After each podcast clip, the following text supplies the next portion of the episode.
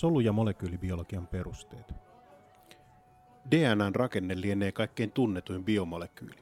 Kierteiset tikapuut, joiden poikkipuolet kertovat rakennusohjeet koko elämälle. Nämä on tuttuja monista lastenohjelmista, peleistä ja kirjoista. Siksi nykyihmiselle tuntuu perin juuri oudolta, että geneettisten ohjeiden osoittautuminen nukleinihappojen yksinkertaisiin vuorovaikutuksiin on vain 70 vuotta vanha havainto. Päinvastaista voitaisiin helposti väittää terveellä järjellä. Suomen kielen kirjaimistossa on 28 kirjainta, joista 20 käytetään yleisesti. Voimme sitten kirjoittaa erilaisia tekstejä veroilmoituksesta Lauri Viitaan käyttämällä koodia, jossa 20 merkkiä toistuu erilaisina yhdistelminä. Jo varhaiset Albert Kosselin kokeet osoittivat 1800-luvulla, että tumasta löytyy nukleinihappoja, jotka koostuvat neljästä typpirenkaasta, sokeriosasta ja fosforista. Mikäli tällainen neljän merkin koodi toistuisi kirjaimistossa, olisi viesti melko yksinkertaista. Pappa, kauppaa papu, akka pakkaa, apua.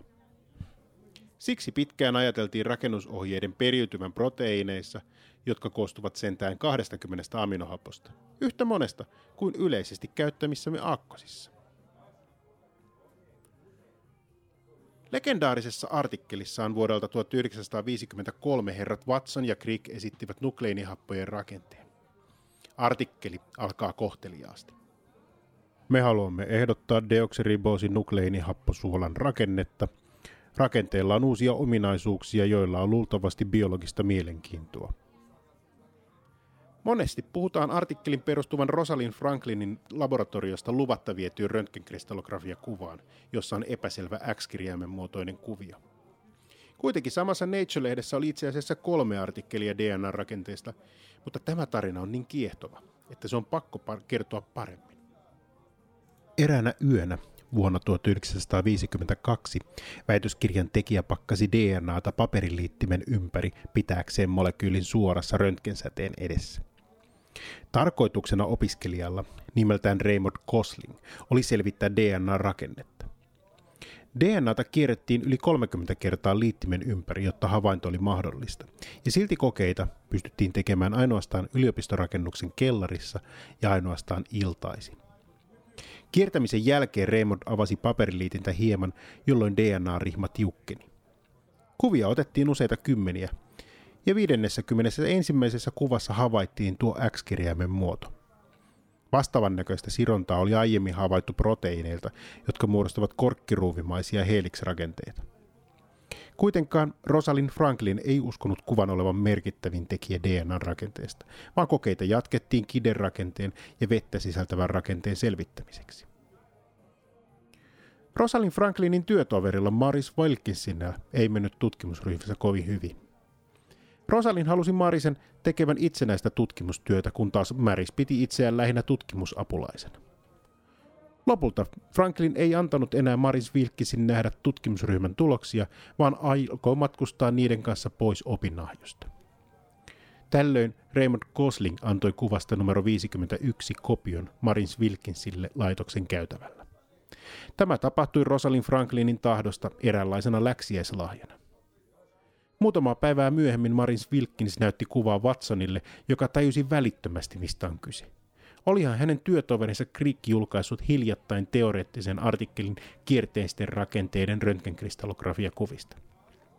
Kuvasta voitiin päädellä kierteen olemassaolon lisäksi myös sen halkaisia, jolloin malli voitiin rakentaa helposti. Artikkelissaan Watson ja Crick eivät kuitenkaan väitä kuvaa omakseen, vaan esittävät mallin rakennetun julkaisemattomien havaintojen innoittamana. Samaan lehteen julkaistiin myös Franklinin ja Wilkinsonin artikkeli, jossa kuvan 51 avulla osoitettiin mallin olevan oikeassa. Rosalind Franklin jopa väitti koko homman sujoneen herrasmiesmäisesti, tukien toistemme olkia. Watson ja Crickin mallin DNA-rakenteelle ei ollut edes ainoa kierteinen, mutta he pystyivät päättelemään oman mallinsa oikeellisuuden toisaalta edellä mainitun rakennekuvan ja toisaalta teoreettisen laskennan avulla. Juosteet, tikapuiden reunat kulkevat eri suuntiin, typpirenkaat ovat kerenkaan keskellä ja reunoilla negatiivisesti varautuneet fosfaatit. Vaikka monille biomolekyyleille tarkka rakenne on monesti kuriositeettinen yksityiskohta, on se nukleiinihappoketjujen tapauksessa elintärkeä. Vetysidokset voivat muodostua vain tiettyjen typpiryhmien kesken, minkä lisäksi, jos toisessa juosteessa on suuri typpirengas, on toisessa oltava pieni. Siten juostien toisiaan vasten olevat typpiryhmät, emäkset, ovat paralleeleja.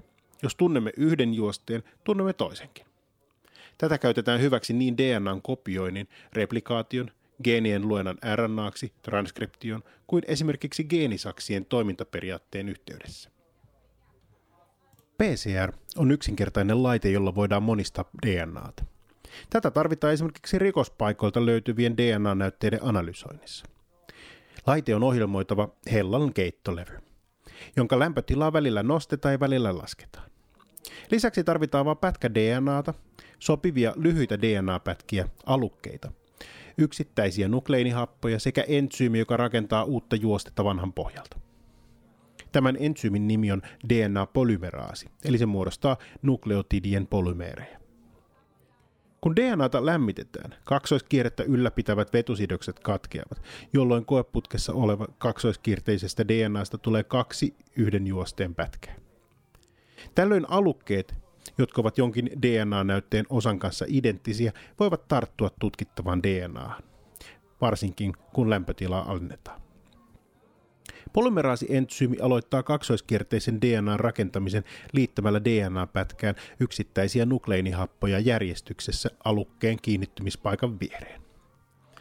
Lopulta on yksittäisestä kaksoiskierteisestä DNAsta syntynyt kaksi identtistä kopiota, jolloin lämpösyklejä lisäämällä voidaan helposti tuottaa suuriakin määrää DNAta myöhempiin tutkimuksiin.